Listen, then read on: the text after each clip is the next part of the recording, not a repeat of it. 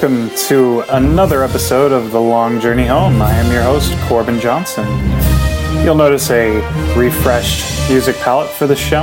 I've gone through and added new music for the show.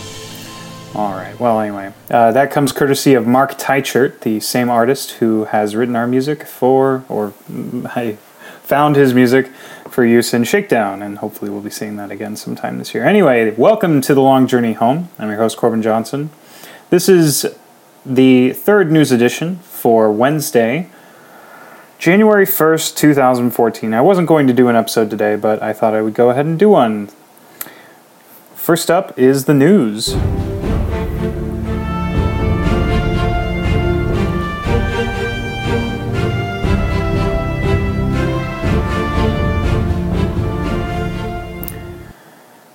What came through the wire last night is we are apparently looking for a new first edition brand manager. I believe Jordan was the brand manager for a while. Uh, he's gone at, out at this point. They're looking for a volunteer to spend five hours a week working on the logistics of the first edition department, including scheduling, resource management, staff management, information flow. The ideal candidate will be detail oriented, good with time management, and an excellent communicator. So if you are interested in that job, get in touch with Charlie, and he'll want to know what the th- some interesting information from you. And he's hoping to get someone or get several applications in by Sunday, January 19th. So the sooner the better on that. Coming up on January 7th at 10 p.m. on YouTube, John Corbett, our very own Killer B, is hosting a new podcast called The Discard Pile. His first guests will be Neil Timmons and Nick Yankovic. And on the 21st of January, uh, presumably at the same time, we'll have Richard New and Ben Hosbon. And uh, who knows what they'll be talking about, but um, the show is supposed to be uh, late night theme oriented, so it's probably going to be, I don't know, like a talk show, I'm guessing. And since it's John Corbett, uh, you know, he's an awesome guy. Uh, we'll leave it at that. All right, uh, let's move on to our top five list.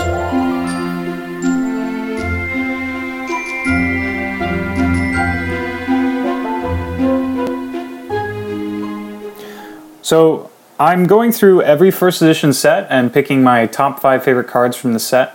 And next up was Alternate Universe. So I'm looking here and I'm seeing that I actually had six cards. I couldn't come up with five that I thought were good enough. I thought a sixth card was necessary to round out the whole thing. So at number six is Devidian Door. Of course, Devidian Door, right? That's an iconic card from the early life of first edition where you can essentially play cards for free. So there wasn't much in terms of, well, I guess there was Yellow Alert because players were playing with Red Alert, and everyone was playing with Red Alert. So why play with Devidian Door when you could just play with Red Alert? Well, I guess Yellow Alert came out, and that was a card that said, no, you cannot play Red Alert. And there was always Kevin Uxbridge to get rid of any uh, events on the table. So Devidian Door came in and said, you can play a card for free, but you have to show this from hand later on. And it got pretty abusive. It was a rare card, and I think, you know, 1995, it was definitely kind of uh, an early time in first edition where rare cards where I'm I'm assuming Decipher didn't think people could collect multiple copies of certain cards, so that's just how it went. All right. Anyway, uh, number five is Cryo Satellite. That's a the first artifact that allowed another artifact to seed with it, and three people could be seeded. And this was in the days before people had massive amounts of seed cards to play other than outposts and dilemmas. So this seemed like a no-brainer to seed this in space and get some people and spend those seed slots on guys. So yeah, it's a it's a great card. Number four is Conundrum. That's a dilemma that still sees a lot of play, and um, integrity greater than 40 is is not terribly easy for some affiliations, especially Romulan.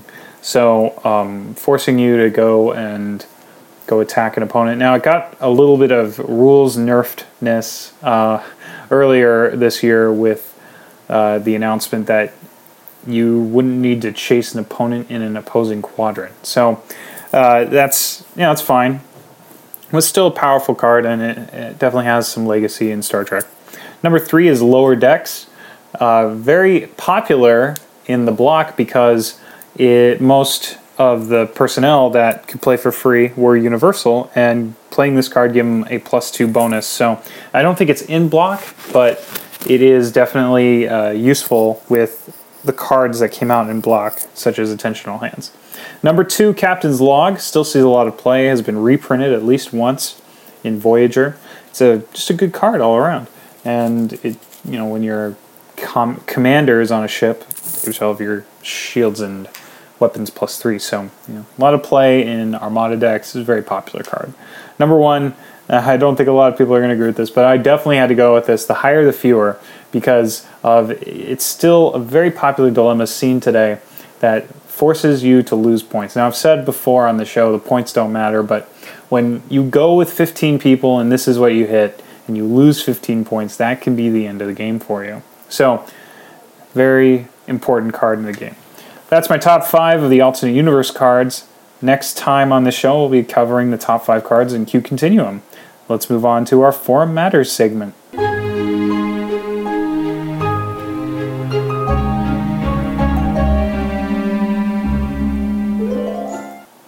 So, included in the forums, at least for the discussions of this show, is our blog uh, role, if you will. There's people can write blogs if they have a premium membership, and one of the more interesting blogs I saw was from the Mad Vulcan.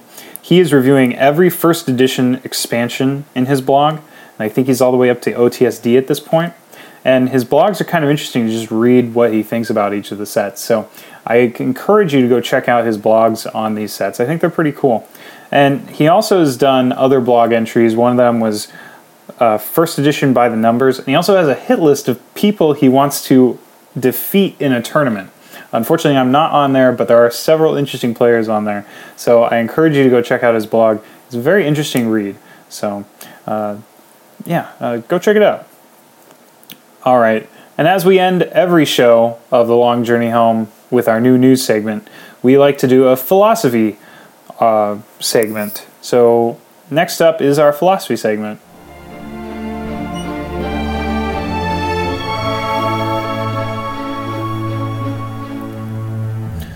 So, we called it the philosophy of Trek, and this is a tribute to Mark Rosewater's Creativity podcast.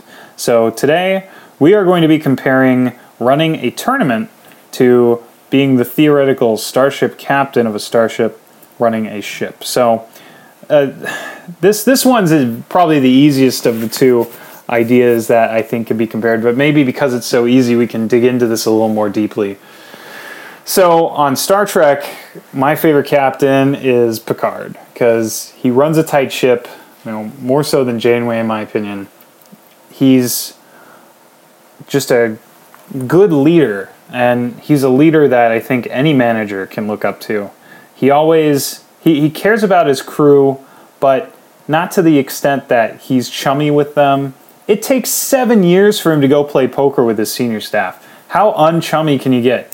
He has, you know, he has breakfast with with Beverly every so often, and you know whatever. And he he dates Nella Daren in one episode, and that's kind of a weird episode. But uh, he's not very chummy, and that I think kind of aloofness, kind of up in the clouds sort of attitude makes for a good leader. So, but uh, at the same time, you know, you look at disaster and he interacts with those children and uh, he's able to, you know, even even children who he who he hates throughout the entire series, he is able to. I mean, he gets better, right? And that's kind of a character progression for him he is able to round up these three kids and turn them into his crew, and they're able to get out of a weird situation. So, being uh, running a ship requires you to be a good leader, first of all, and running a tournament often requires you to make hard decisions, right? So, um, so for, well, you have to be a good leader, right? So when you run a tournament, you can you can make it very lax,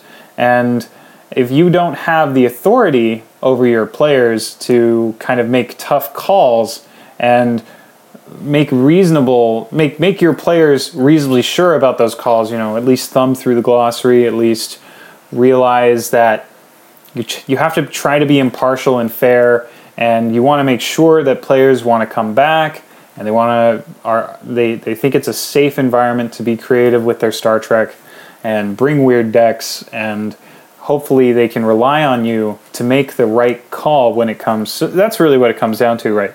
As a as a tournament director you have to make the right call when tough calls come up.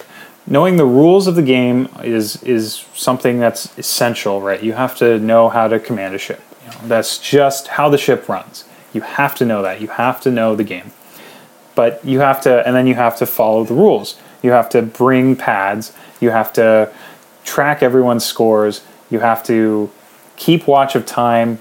And there's, there's a small subset of things you just have to do as a tournament director and any captain has to. And anyone and you, and you can do that. It's easy. You know essentially what i'm saying is anyone can command a starship if you think about those things. It's the next level. It's the being a good leader that is really the tough part.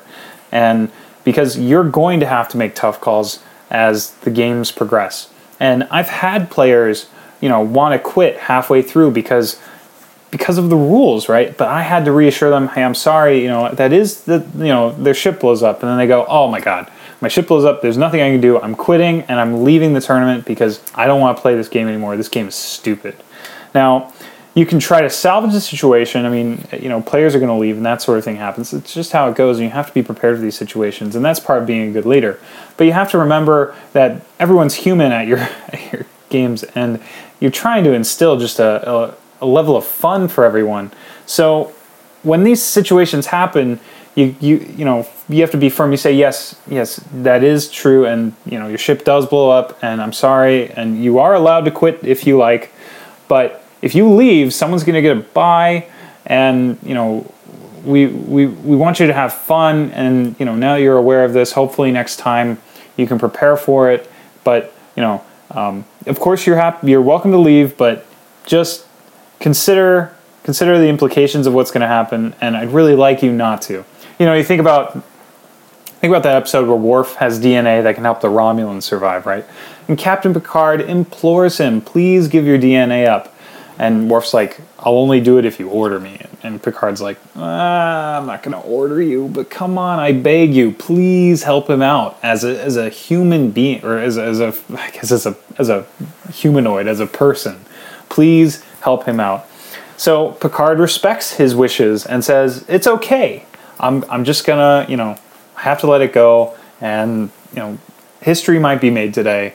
Uh, I mean, you're not going to make history at Star Trek tournaments. If it's a world championship, that's a whole other thing. And I'm not. I'm not. I don't feel like I'd be ready to run a whole world championship. I, and I feel there's you know, but you kind of have to you know rise up the ranks. You run a few local tournaments. You run a regional, and then you know you work your way up, and and then you start to realize that there is a little bit more pressure. You've got more people. You've got to realize that there are more moving parts. And if you're going to play in it, you, you, really shouldn't be playing in your world championship that you're trying to run. But uh, you can run your nationals if you're very confident that you can keep an eye on the clock and rule on everything and just make sure everything goes smoothly. Because at the end of the day, Star Trek is about having fun and making sure that it is a fun, welcoming environment. So uh, Starfleet's different, right? You you have a ship to run, you have missions to do, explore, and all that. You got to keep the mission going, but it's not that different. You, you know, your mission is to have fun as a captain. Your mission is to make sure that people live at the end of the day. I mean, at the bare minimum, but that your duty gets done and that whatever Starfleet asks you to do gets done. And so, it's all about making sure things run smoothly and that people are having fun. So, I'll end my philosophy statement there. Uh, let me remind everyone that this is an open podcast. If you have any interesting ideas uh, or top five lists or articles or just thoughts or anything, you can call me at 267 call CPJ and leave me a voicemail. And I may use your voicemail in an upcoming episode of this show. And you're welcome to email me a sound file from two to five minutes uh, talking about whatever you like at corbinjohnson at me.com. And I'll happily play this on the show for you. So until next time, I want to say thank you so much for listening. Uh, expect another show Friday, January 3rd, uh, 2014. And until then, this is Corbin Johnson signing off, saying so long and thanks for all the Trek.